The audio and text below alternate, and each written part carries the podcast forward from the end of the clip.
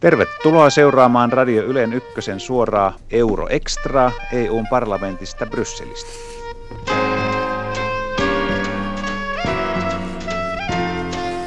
Parlamentti antaa tänään omalta osaltaan myönteisen lausuntonsa emusta.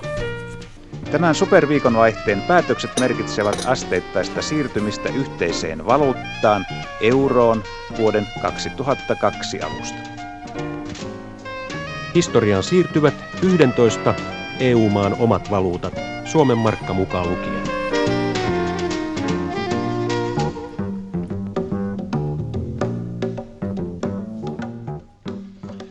Täällä Euroopan parlamentissa on jo vajaan tunnin ajan taitettu peistä tästä asiasta.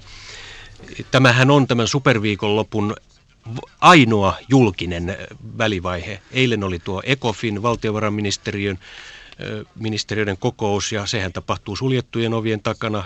Sitten tietenkin päätökset kerrotaan julkisuuteen ja nyt tämän parlamentin jälkeen sitten Eurooppa-neuvosto eli valtioiden päämiehet päättävät omalta osaltaan, mutta sekin tapahtuu suljettujen ovien takana.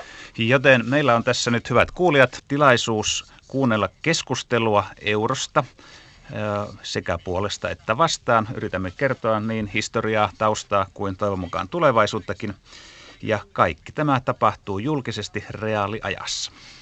No niin, tämän Euroopan parlamentin, Euroopan unionin parlamentin käsittelyn aloitti tietenkin puhemies, puheenjohtaja Gil Robles Gil Delgado, arvostettu espanjalainen siis parlamentin parlamentaarikko, mutta on nyt parlamentin puhemies, ja hän esitteli asiaa muun muassa näin. La unión monetaria es un paso más en el camino en que todos nos hemos embarcado hacia una unión cada vez más estrecha entre los pueblos ja Europa, me olemme kaikki lähteneet tälle samalle tielle, jossa unioni tiivistyy, aivan kuten perustamissopimuksessa sanotaan, ja yhtenäisvaluutta on yksi työväline tähän päämäärään pääsemiseksi. Ja haluaisin sanoa teille kaikille tämä, tällä, tänä historiallisena hetkenä, että meidän tulisi kaikkien olla iloisia. Ja jos nyt aloitamme keskustelun, lähdemme keskustelussa liikkeelle keskustelemalla neuvoston suosituksessa, suosituksesta 11 maasta, jotka lähtisivät euron kolmanteen vaiheeseen mukaan. Ja sitä käsittelemme myöskin lausuntoluonnosta, joka on tullut meille talousasioiden valiokunnalta artiklan 79 mukaisesti työjärjestyksessämme. Näin siis parlamentin puhemies Gil Robles Gil Delgado. Ja tästä sitten sukeutuikin heti jo ensimmäinen pikkuinen riita, nimittäin jotkut olisivat halunneet näitä menettelytapoja muuttaa ja miten Maastrichtin sopimus tästä tulkitaan, mutta siihen puhemies ei antanut sitten mahdollisuutta. Ja asian esitteli eilisiltaisen valtiovarainministerin kokousten pohjalta, nykyisen, kokouksen pohjalta. nykyisen EUn puheenjohtajamaan Gordon Brown. Ja hänkin oli historiallisissa tunnelmissa. Ja tämä käännös tulee simultaanitulkkauksena tuolta parlamentin kääntäjiltä. Ensinnäkin siis haluaisin kertoa Euroopan parlamentille 15 jäsenvaltion valtiovarainministerien kokouksen tuloksesta. Tämä kokous pidettiin eilen illalla. Niin on määrä toimia, että talous- ja rahaliitosta tulee kestävä ja suositukset perustuvat niille harkinnoille, ovatko jäsenvaltiot täyttäneet sekä laillisen että taloudellisen lähentymisen kriteerit sellaisina kuin ne on Maastrichtin sopimuksessa määrätty. Olemme yksimielisesti olleet samaa mieltä komission suosituksen kanssa, että 11 jäsenvaltiota, Belgia, Saksa, Espanja, Ranska, Irlanti, Italia, Luxemburg, Hollanti, Itävalta, Portugali ja Suomi täyttävät edellytetyt ehdot, jotta ne voivat siirtyä käyttämään yhtenäisvaluuttaa. Tässä lueteltiin nuo maat, jotka jäävät ulkopuolelle. Ei, ei vaan nimenomaan tulevat. Tulevat sisään, mm. mutta sitten ulkopuolelle jäävät Britannia, Kreikka, Ruotsi, Tanska. Ja mielenkiintoista on, että Kreikka, joka ei todellakaan täyttänyt näitä jäsenyyskriteereitä, hän, sitä ei ollenkaan hyväksytty, niin siellä 59 prosenttia kansasta olisi halunnut päästä mukaan. Hmm.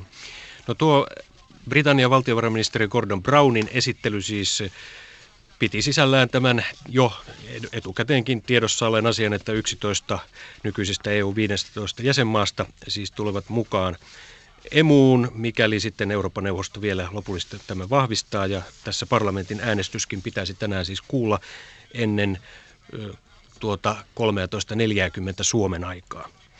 12.40 tätä aikaa. Ja vielä nyt sitten Euroopan komission puheenjohtajan Jacques Chanterin lyhyt kannanotto tähän emu-asiaan täältä parlamentista. Koska taloudellinen tilanne ei ole koskaan ollut näin hyvä, ja me olemme luoneet nyt pohjan kasvulle, työllisyydelle ja investoinneille. Ja heti huomisesta lähtien euro tulee antamaan todellisen merkityksen sisämarkkinoille, toisin sanoen transaktiokustannukset vähenevät, helpotetaan hintojen läpinäkyvyyttä ja myöskin saadaan rahoitusmarkkinat lähestymään toisiansa.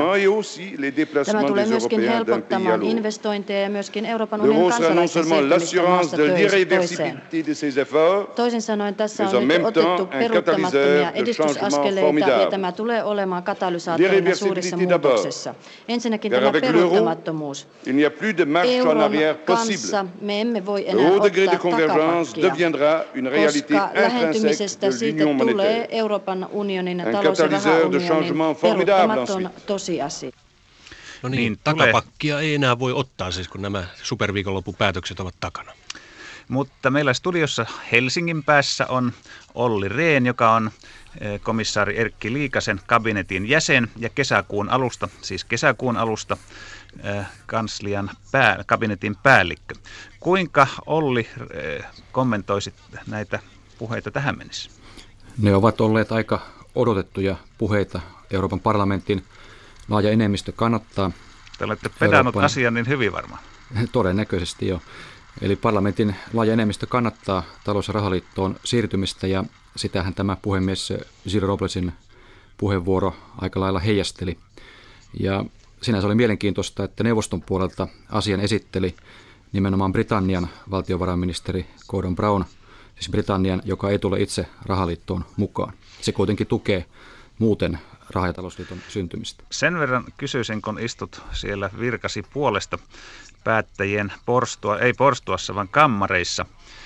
Mitä tästä, ete, mikä tässä eteenpäin sinua pelottaa vai pelottaako mikään? Koska siis kansalaisten mielipidehän on ollut eri jäsenmaissa hyvinkin kielteinen tähän rahaliittoon emuun siirtymisen puolesta tai sitä vastaan. No se, se vaihtelee tosiaan hyvin paljon jäsen, jäsenmaista toiseen mielestäni euroon liittyy suuria mahdollisuuksia, eli, eli se voi olla väline kasvun ja työllisyyden vauhdittamiseen, sisämarkkinoiden vahvistamiseen, mutta toisaalta siihen liittyy tietysti myöskin riskejä. Jos Eurooppa joutuu kohtaamaan tai kun se kohtaa seuraavan kerran laman, niin miten siinä vaiheessa Euroopan keskuspankin rahapolitiikka – edesauttaa tästä lamasta selviytymistä. Niin lama aina tulee väistämättä jossakin tulee vaiheessa, jossain niin kuin vaiheessa, nousukaudetkin. Päätös, jota tämän iltapäivän, alkuiltapäivän aikana vielä odotamme täällä, niin se nimenomaan puuttuu myös tähänkin asiaan. Parlamenttihan itse asiassa nyt äänestää seuraavasta asiasta. Eli se aikoo tukea 11 jäsenmaan mukaanottamista talous- ja rahaliittoon. Samalla se vaatii, että Euroopan keskuspankin pääjohtajan tehtäviin valitaan vain yksi henkilö. Tästähän nyt on käyty tosiaan kovaa kiistaa vielä tästä keskuspankin pääjohtajan paikasta. Ja vielä tämän aamupäivän ja puolen päivänkin tietojen mukaan, niin Suomen, Suomen Pankin pääjohtaja Sirkka Hämäläinen on kompromissiehdokkaana mukana. Jos, jos Ranskan Jean Trichet tai sitten eh, Claude Trichet tai Duisenbergin välillä ei, ei sitten pystytä tekemään tätä ratkaisua. Se jää nähtävästi, mutta sitten tähän parlamentin rooliin. Parlamenttihan antaa lausuntonsa, ei siis päätä. Tämä on tietynlaista demokraattista menettelyä, että parlamenttia ei sivuteta, mutta se voi antaa ja sen täytyy antaa lausuntonsa. Jos se sanoisi ei, niin se olisikin mielenkiintoinen tilanne, mutta tuskin sekään tätä prosessia muuttaisi vai mitä ajattelet Olli Rehn siellä Helsingin päässä? Se on totta, että Euroopan parlamentin lausunto ei ole sitova. Sen pitäisi antaa lausunto, mutta sen sisältö ei millään tavalla sido Eurooppa-neuvostoa. Kuitenkin, jos Euroopan parlamentti ottaisi syystä toisesta kielteisen kannan, olisi hyvin vaikea kuvitella, että neuvosto voisi mennä asiassa eteenpäin.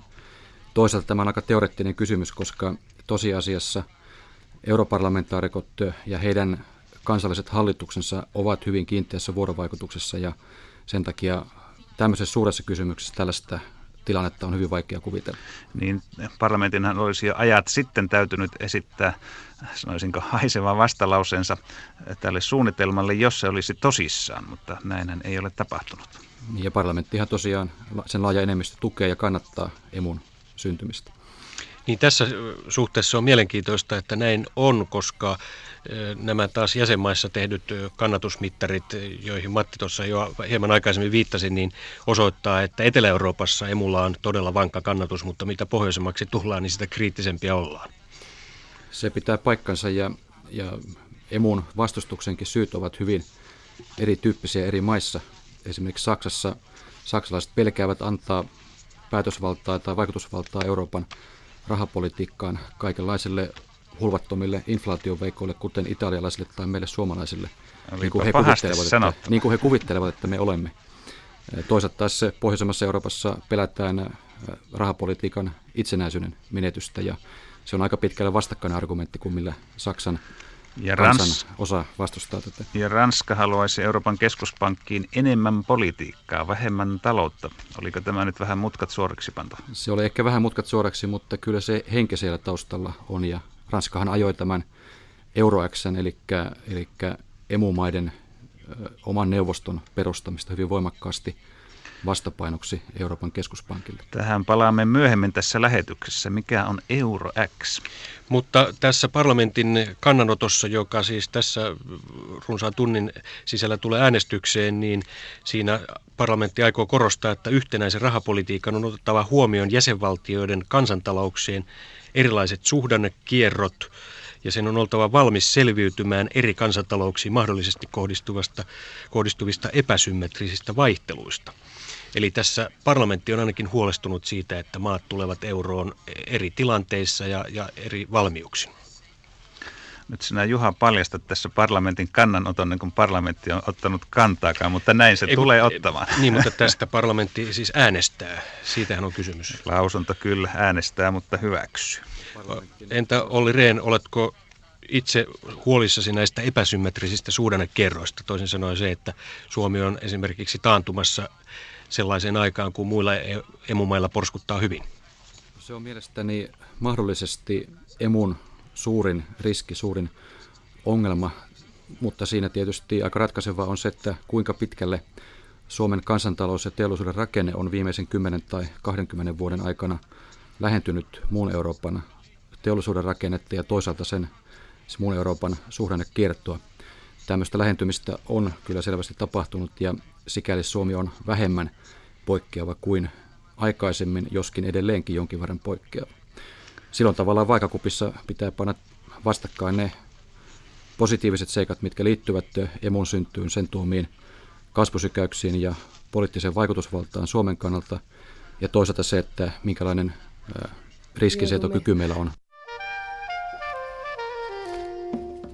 Tervetuloa europarlamentaarikot Raimo Ilaskivi ja Esko Seppänen. Kiitos. M- milläs mielellä odottelette äänestystä? No aika rauhallisella mielellä ainakin omalta osaltani. Meillä oli tänä aamuna talousvaliokunnan kokous kello kahdeksan, joka on äänestystuloksensa osalta omalla tavallaan suuntaan. Niin olette jäsen siellä. Kyllä, minä olen jäsen siellä. Ja mikä oli tulos sieltä? Tulos oli 54 puolesta, kolme vastaan ja kaksi tyhjää. Yksi pidättäytyi kokonaan, eli 60 jäsenestä 54 kannatti. Mitkä ryhmät olivat vastaan? Siellä oli, ryhmät? Vastaan, kun oli vain kolme, niin ne oli ihan yksittäisiä edustajia eri tahoilta. Aha, mutta täällä on sitten myöskin Esko Seppänen, joka on ollut hyvin kriittinen koko systeemiä kostaan. Joo, minä olen edelleenkin näin hyvin suuria ongelmia Suomen näkökulmasta tässä hypyssä tuntemattomaita, koska aikaisemmin ei ole maailmassa tässä mitassa otettu. Ja Uudet asiat ovat aina uusia. Kyllä, mutta hyppy tuntemattomaan, benchihyppy ilman sitä köyttä on aikamoinen riski. Ja, ja Mitenkä niin ilman köyttä? Tässä ei ole mitään paluuta, koska Maastrichtin sopimuksen mukaan tämä on peruuttamaton. No niin, Jacques Chanter tuossa jo aikaisemmin totesi, että nyt huomisesta lähtien euroon de facto tosiasia ja sitä ei enää peruuta mikään. Joo, mutta mä luulisin, että meidän ryhmämme on ehkä niitä kaikkein kriittisimpiä ryhmiä täällä. Tuossa meillä oli ryhmäkokous aamupäivällä. Siis yhtynyt vasem... Yhtynyt, Euroopan yhtynyt vasemmisto, Joo. 34 edustajaa. Eli meillä on paljon etelä-eurooppalaisia. Heille tämä on vaikea kysymys, koska Etelä-Euroopan maat ovat taistelleet mukaan pääsystä euroon ovat päässeet mukaan ja sen johdosta Saksan näkökulmasta eurosta on tullut makaroni eli spagetti euro, heikko valuutta. Mutta joka tapauksessa niin nämä meidän vastustajat äänestävät tänään tyhjää omien maiden sisäisistä syistä Eikö johtuen. kantti Siellä Etelämaissa se asia on ongelmallinen johtuen siitä, että ne ovat rahan nettosaajia. Niillä tulee No niin siis on jotakin hyvääkin tässä hommassa. Heidän näkökulmastaan he eivät uskalla olla rahan jakajan kättä puremassa. Ja siinä mielessä ovat poliittisesti nöyriä, niin kuin pitää olla poliittisesti nöyriä niitä, Hyvä. jotka saavat rahaa. No, Ilaskivi. Niin, minusta tänään tehdään päätös, joka todella toteuttaa euron ja minä lähden aina siitä, että politiikassa faktat on otettava taustaksi. Nyt mennään tästä eteenpäin, menneisyydestä ei kannata keskustella jos joku sanoo, että benchihyppy tehdään ilman köyttä, niin sitä köyttä on nyt rakennettava aika vahvana, sillä hyppyhän tapahtuu vasta tunnin parin päästä. Ja siihen on siihen köyden rakentamiseen todella varauduttu, sitä on tehty. Me olemme menossa kohti selkeää vakautta, joka tavallisen kansalaisen kannalta merkitsee sitä, että inflaatio ei enää syö säästöjä ja yrittäjän kannalta sitä, että devalvaatiot eivät enää tuo yllätyksiä ulkomaisiin velkoihin. Esko Seppänen on tyytyväinen siitä, että nyt tulee devalvaatio hautajaiset. Tässä on nyt usko voitais... vastaan epäusko. Niin, se rahapolitiikka, joka meillä aikaisemmin on ollut, se siirtyy historiaan. Ja me joudumme noudattamaan Euroopan keskuspankin meille antamia ohjeita ja määräyksiä rahapolitiikassa, minkä lisäksi myöskin finanssipolitiikkaan tällä tänään päivänä annettavalla Ecofinin julistuksella on suunnaton vaikutus, koska se pyrkii rajoittamaan myöskin maiden taloudellista itsenäisyyttä finanssipolitiikassa. Mutta finanssipolitiikassa, nyt jos puhutaan ihan vain faktoista, niin hallitukselle jää edelleen verot, maksut, kaikki tällaiset. Kyllä ne ihan itse, kyllä voivat aivan itse päättää. Joo, mutta EU antaa raamit finanssipolitiikalle. Maat joutuvat hyväksyttämään EUlla erilaisia lähentymis- ja talouspoliittisia ohjelmia, ja maat sitoutuvat sakoon uhalla noudattamaan EUn antamaan politiikkaa. Meille saattaa maksimitapauksessa pämähtää 3,3 miljardin eli 3300 miljoonan markan sakko, jos noudatamme erilaista politiikkaa. Ilaskivi on eri mieltä ihan Ei voi olla. Siis ongelmanahan meillä tähän mennessä on ollut itse asiassa koko tämän vuosikymmenen, että me olemme eläneet huittisten hullun miehen tavoin. Me olemme ottaneet velkaa ja koittaneet sen avulla pitää yllä sellaista hyvinvointia, johon meillä omine resursseinemme ei ole ollut varaa. Ja nyt kiistatta me joudumme tiettyyn pakkopaitaan, kun meidän oma poliittinen järjestelmämme ei ole rohjennut sitä pakkopaitaa panna. Nyt me joudumme elämään tulojemme mukaan ja niinhän jokaisen kansalaisenkin täytyisi voida tehdä. Eli ei enää myöskään velkakierre. Mutta sakon uhalla, Raimo, eikö niin? 3300 miljoonaa on sakon maksimimäärä. E, Mutta meillä ei se ole lähellä, jos me todella toteutamme nyt omine toimenpiteinemme niitä kriteereitä, joiden osalta me olemme jo tuloksia saavuttaneet. Tavallaan tekisi mieli sanoa, että kiistelkää nyt oikein niin paljon kuin sielunne sietää, sillä nyt tämä on tavallaan viimeinen foorumi siihen. No, Saako aloittaa? Sitten, sitten, kun, sitten kun tuota, tuo parlamentti on tämä äänestyksen tehnyt, Eurooppa-neuvosto tekee päätöksessä suljettujen ovien takana, niin tämä julkinen debatti on ohi sen jälkeen. Sitä se on päätetty. Tämä, tässä nyt on mielenkiintoisia asioita, eli ei tämä ole minkään prosessin loppu, tämä emu tai euro, vaan se on eräällä tavalla tämän liittovaltioitumiskehityksen merkittävä alkupiste, pitkä askel liittovaltion suuntaan. Täällä kansainväliset lehdet kirjoittavat onko, Euroopasta... Onko se paha asia? Joo. Kansainväliset, siis lehdet, asia, kansainväliset lehdet kirjoittavat tällä hetkellä tästä Euroopasta nimellä Euroland, eli minä olen kääntänyt sen suurin piirtein siihen malliin kuin Euromaa. Eli me olemme ottamassa pitkän askeleen sellaisen liittovaltion suuntaan, jolla on jo nimikin Euromaa. Ja tätä prosessia jatketaan. Tämän jälkeen maat menettävät veto-oikeuden EUn päätöksien tilalle tulee määräenemmistöpäätöksiä. Sen jälkeen tulee yhteistä ulko- ja turvallisuuspolitiikkaa. Meille se merkitsee NATO-jäsenyyttä, eli tämä prosessi kohden liittovaltiota jatkuu. No minusta tuo on hyvin mielenkiintoista eh, kuvan maalailua eteenpäin ilman minkäänlaista perustetta. Missään näistä asiakirjoista, joissa Euroopan tulevaisuutta on viitotettu, ei mainita liittovaltiosanaa. Missään ei sanota, että Suomen pitäisi tulla Naton jäseneksi, mutta olen ihan samaa mieltä kyllä eräästä kohdasta. Mainitsit sen, että tämä merkitsee suurempaa turvallisuutta koska me olemme taloudellisin sitein sitoutuneet entistä enemmän Euroopan maihin. Nyt ei enää tarvitse toistaa sitä vanhaa sanontaa, että edessä Aasia itä, takana länttä ja Eurooppaa varjelen vartia sitä. Me olemme nyt länttä sen turvallisuudessa mukana ja pienelle maalle niin kuin Suomi, se on valtava etu. Olli Rehn, joka olet siellä Pasilan studiossa eh, kesäkuun alusta Erkki, komissaari Erkki Liikasen kabinettipäällikkö. Miltä nämä Ilaskiven ja Seppäsen keskustelut ovat tähän mennessä kuulostaneet? Kuulostaneet siis eurobyrokraatista, sanoisinko näin. Eli ajaako Euroopan komissio nyt EUta siihen suuntaan kuin Seppänen maalaili. Kuulostaneet eurovirkamieheltä, joka on antamassa uskollisuuden vallan EUlle niin, ettei edusta minkään valtion kantaa. No, niin, tohtori, tohtori tuota Rehn, filosofian tohtori, nyt edustaa tässä, no edustaa mitä edustaa. Niin, Esko Seppäsen ja Raimo Yläskiven puheenvuorot kuulostavat aika samalta kuin vaikka Euroopan parlamentin vaalikiertoilla ja myös, myös sen jälkeen. Eli nämä perusnäkemykset ovat eronneet jo pitkään, pitkään emun kannattajien ja emun vastustajien välillä ja siinä mielessä aika vaikea olettaakaan, että tässä vaiheessa enää mitään kovin, kovin uusia argumentteja tähän keskusteluun voisi löytyä. Mitä tulee liittovaltioon sinänsä, mielestäni ei voida sanoa, että emu sinänsä johtaisi suoraan liittovaltioon, mutta varmaankin se johtaa kyllä integraation tiivistymiseen, mikä mielestäni ei välttämättä ole ollenkaan huono asia, että Eurooppa pyrkii vastaamaan – talouden globalisaatioon tiivistämällä yhteistä raha- ja talouspolitiikkaansa. No niin, mainitsit tämän talouden globalisaation. Emulla luodaan 290 miljoonan ihmisen talousmarkkinat yhdellä rahalla. Eikö Seppänen koe, että tämä on hyvä vastaus tähän globalisaatiokehitykseen? Se ei ole vastaus globalisaatiokehitykseen, koska globalisaatio on sitä, että pääomille ei aseta minkäänlaisia rajoituksia, vaan päinvastoin tämä ratkaisu turvaa pääomien vapaan toiminnan koko euroalueella. Kaikki ovet ja ikkunat ovat auki niiden tulla ja mennä ja tämä on se poliittis-laillinen siis perusta.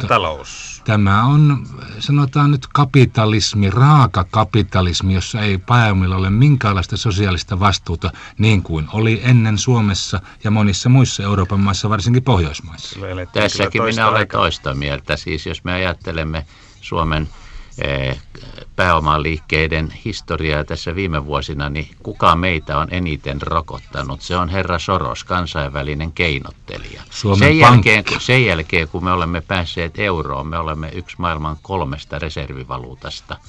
Ja minusta se on jälleen vakautta tuova tekijä niin kansalaisille kuin yrityksille. Mutta se vakaus ei ole ilmaista, siitä joudutaan maksamaan hinta. Ja Raimo, nyt tullaan peruskysymykseen. Jotain uutta tulee myöskin tämän euron mukana, josta tänä päivänä ei puhuta. Ja ne ovat nämä uudet joustot, jotka on pakko ottaa Suomessa käyttöön työelämässä sosiaaliturvassa, jos meille käy huonosti ja siinä vaiheessa, kun dollari lähtee devalvoitumaan.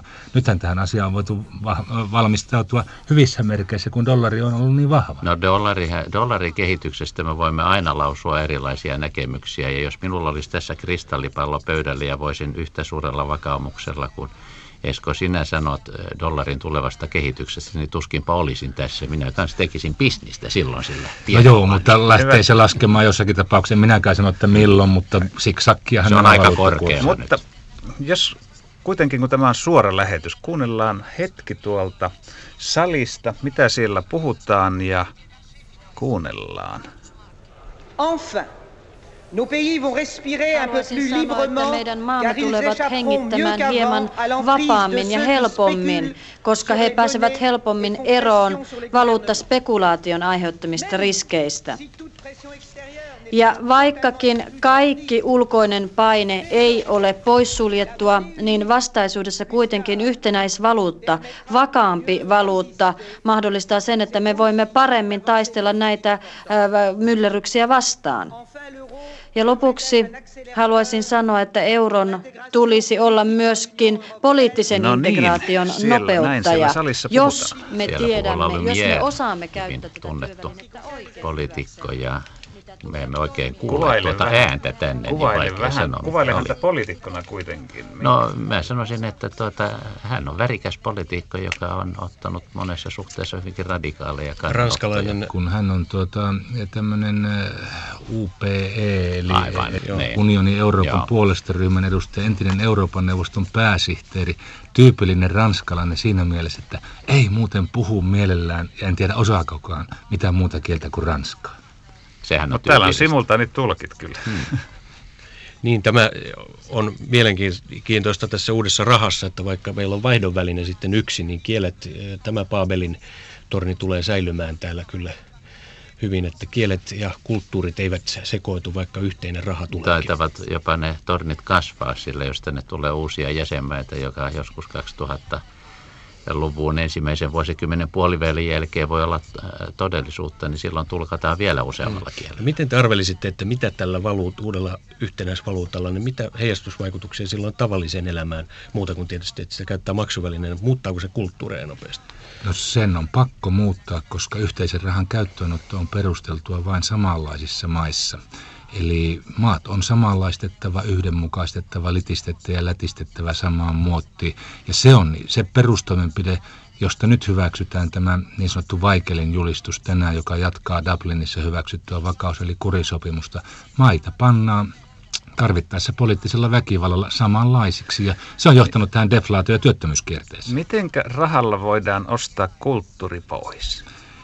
Sillä tavalla, että... Vuosisatainen, ehkä tuhantinen. Joo, mutta kun raha on kuitenkin vain ihmiskunnan keksintöä, yhteiskunnallinen väline, vaihdon väline, arvon mitta, niin se, se on yhteiskunta, sopimus erällä tavalla.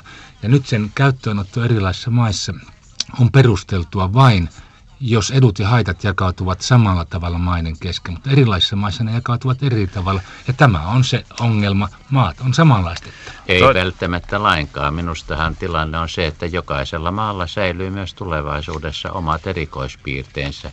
Se, jota valuutta te, yhteinen valuutta teknisesti merkitsee, on se, että kun on lyöty lukkoon nämä kurssit, joilla euroon mennään, niin sen jälkeen tiedetään, että näissä – puitteissa on elettävä. Se on kurinalaisuutta kiistatta. Ja minusta me tarvitsemme kuria, sillä me olemme olleet aika kurittomia Suomen sodan jälkeisessä talouspolitiikassa. Minä tervehdin tätä vaan pelkästään tyydytyksellä ja tavallisen kansalaisen kannalta kysymyksessä on valtava helpotus. Voi matkustaa ostamatta valuuttajaa.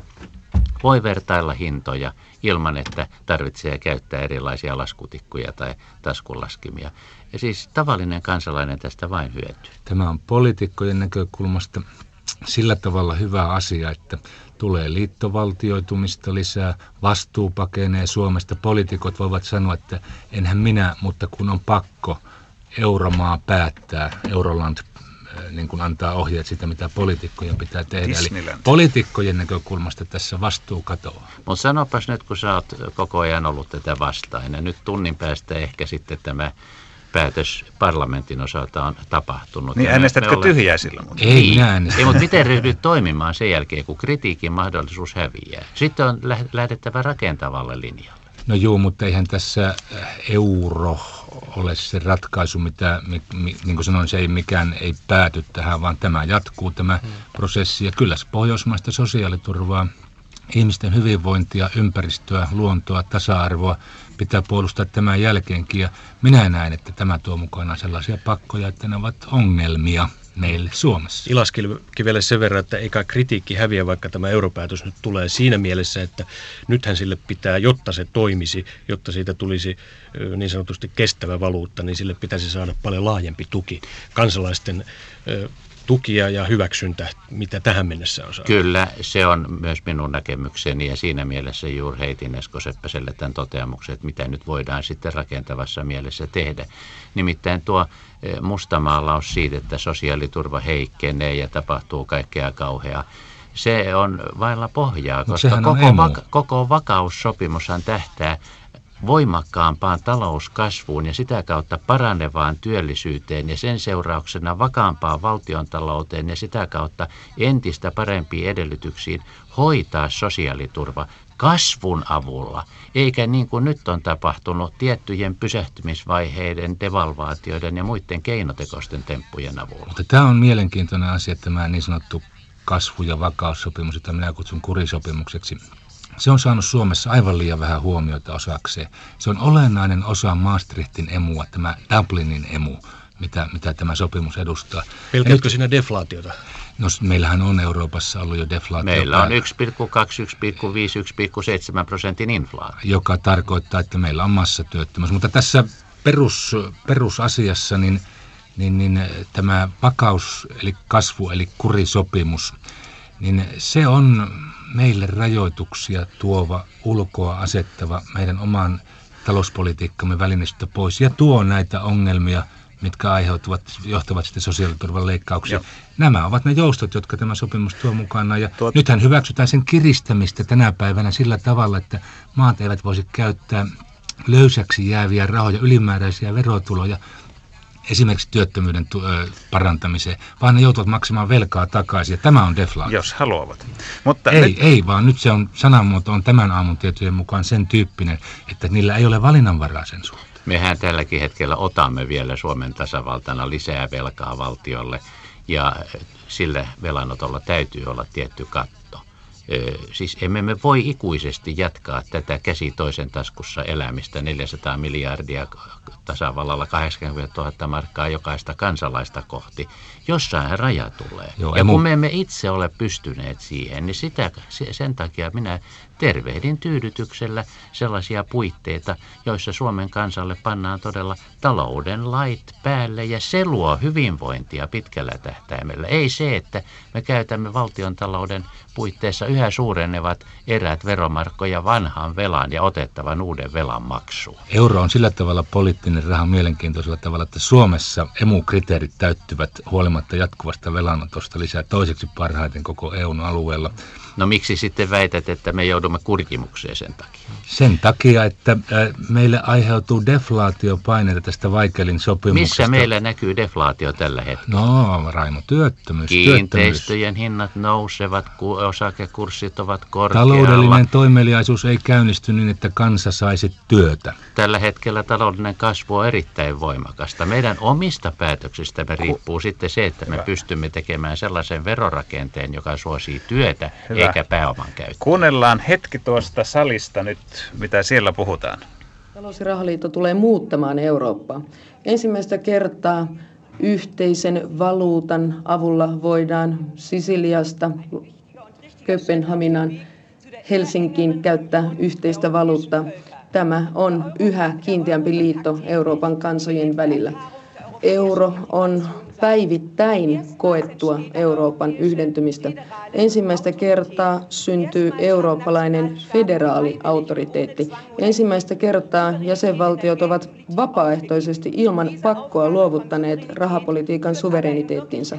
Tämä kuitenkin käytännössä johtaa suvereniteettivoittoon kaikkien osalta, koska 300 miljoonan kansalaisen talous- ja rahaliitto, jolla on huomattava maailmankauppaosuus lähes 20 prosenttia, on sellainen, että se voi käyttää suvereniteettiaan kansalaistensa hyödyksi.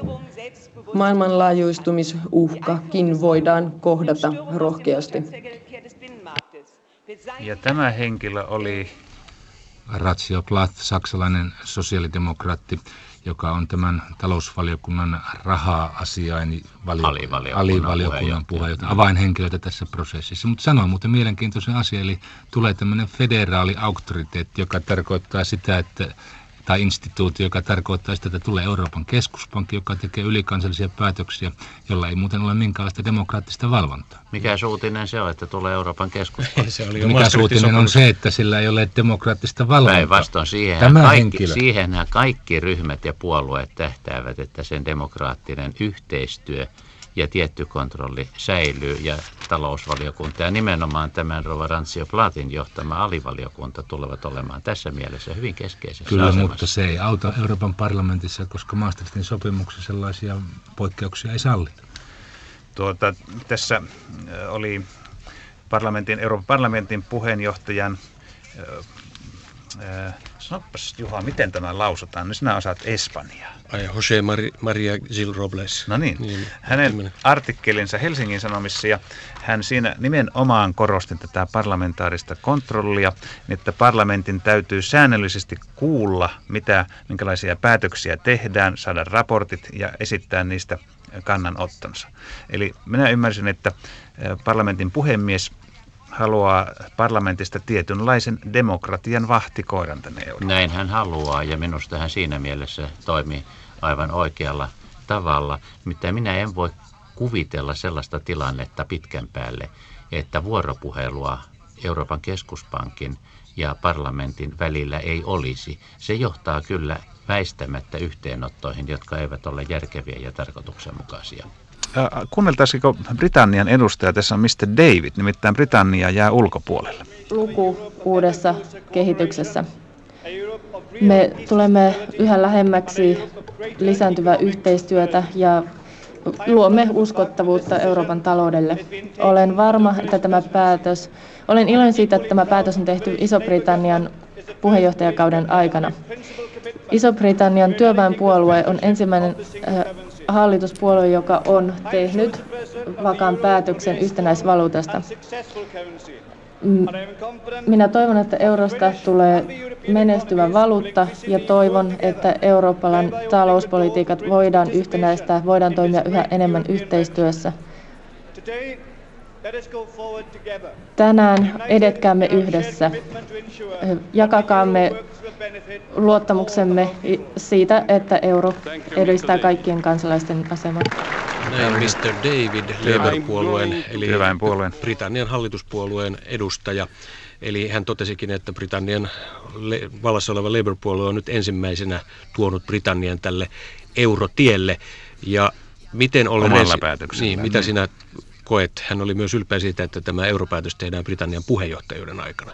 Eli kyllä tämä kaikki viittaa siihen, että jos Tony Blairin hallitus seuraavatkin vaalit voittaisi, niin Britannia tulee mukaan. Näin voi hyvin, hyvin käydä ja tämä tietysti kuvastaa ennen kaikkea sitä aika perustavalla olevaa muutosta Britannian Eurooppa-politiikassa, joka tapahtui vuosi sitten käytyjen parlamenttivaalien jälkeen. Jos euro onnistuu, mikä on mahdollista, pitäisin aika todennäköisenä, että Britannia hakee ehkä seuraavien vaalien, eli vuoden 2002 jälkeen emun jäsenyyttä ja sen jälkeen Tanska todennäköisesti seuraa, seuraa perässä ja Ruotsin hallitus sitten pähkäilee oman kansalaismielipiteensä kanssa ja tulee sitten jossain vaiheessa myöhemmin ehkä perässä. Täällä on nyt valti- valtiovarainministeri Gordon Brown, Iso-Britannia.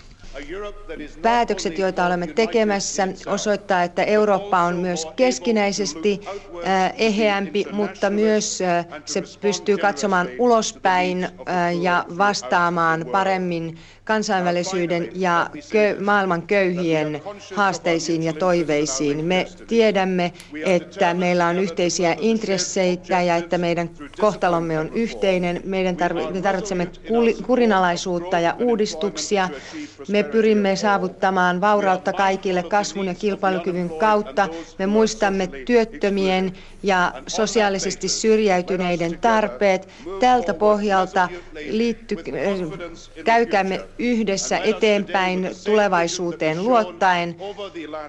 Ja meidän täytyy luottaa edelleen niihin periaatteisiin, jotka olivat Euroopan unionin perustajilla. Ja meidän täytyy yhdessä vastata tähän suureen haasteeseen. Me olemme yhdessä. Näin siis Gordon Brown, Englannin valtiovarainministeri, ja hän puhuu tuolla sen takia, että hän johtaa tätä valtiovarainministeriön ECOFIN-neuvostoa, koska Englanti on tällä hetkellä EUn puheenjohtaja maa. Ja tämän ja, jälkeen parlamentti sitten valmistautuu omalta osaltaan historialliseen äänestykseen, antaa lausuntonsa Eli toisin sanoen omalta osalta talous- ja rahaliitto. hyväksyy 11 jäsenmaan mukaan ottamisen talous- ja rahaliittoon emuun kolmanteen vaiheeseen vuoden 1999 alusta.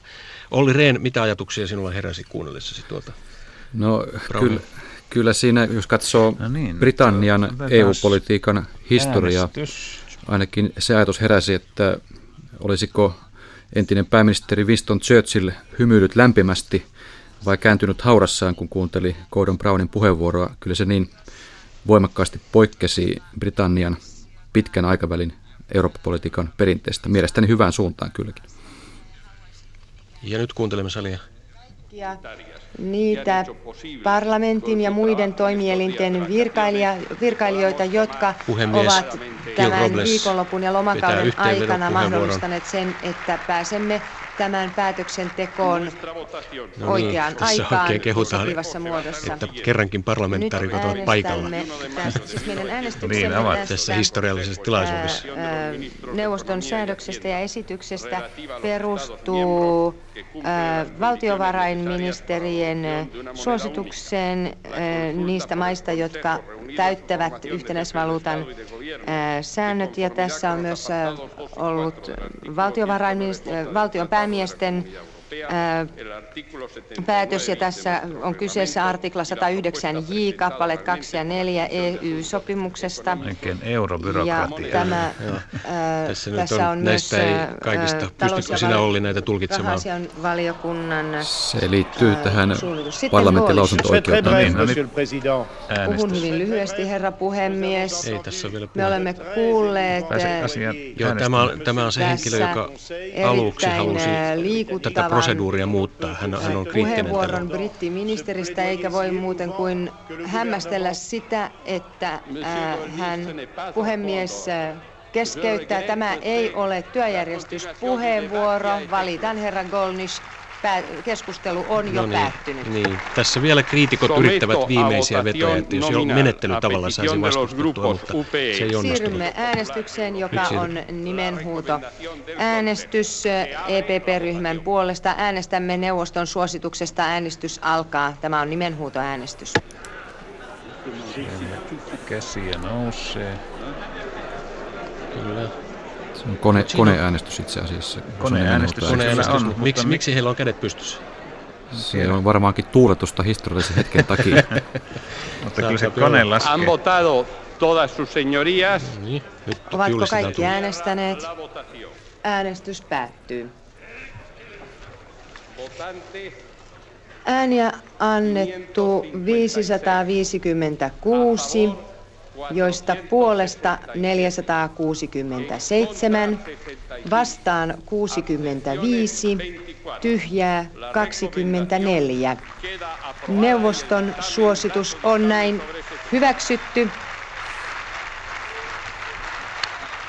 No näin sitten europarlamentaarikot aplodeeraavat. Nousevat seisomaan, seisomaan tuolla. tälle historialliselle päätökselle. Myös komission puheenjohtaja Jacques Chanter nousi sitten siinä seisomaan ja taputtaa hillitysti luksemburilaisittain, jotkut taputtavat vähän raivokkaammin. Haluaisitko Olli Rehn olla tuolla mukana? Sinä olet vanha europarlamentaarikko. Niin minä vuosina muuten olitkaan.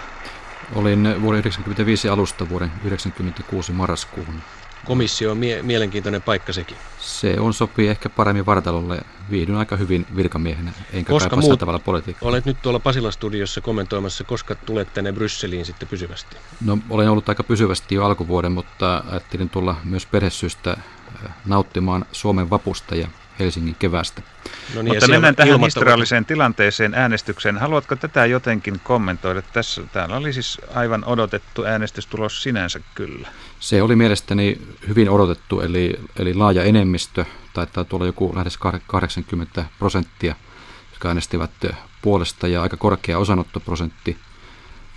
Varmasti historiallinen hetki ja paljon yleviä sanoja, mutta täytyy nyt toivoa, että euro pannaan myöskin käytännössä toimimaan ja siinä tietysti keskuspankin johtokunnalla ja Euro X-neuvostolla on hyvin suuri vastuu.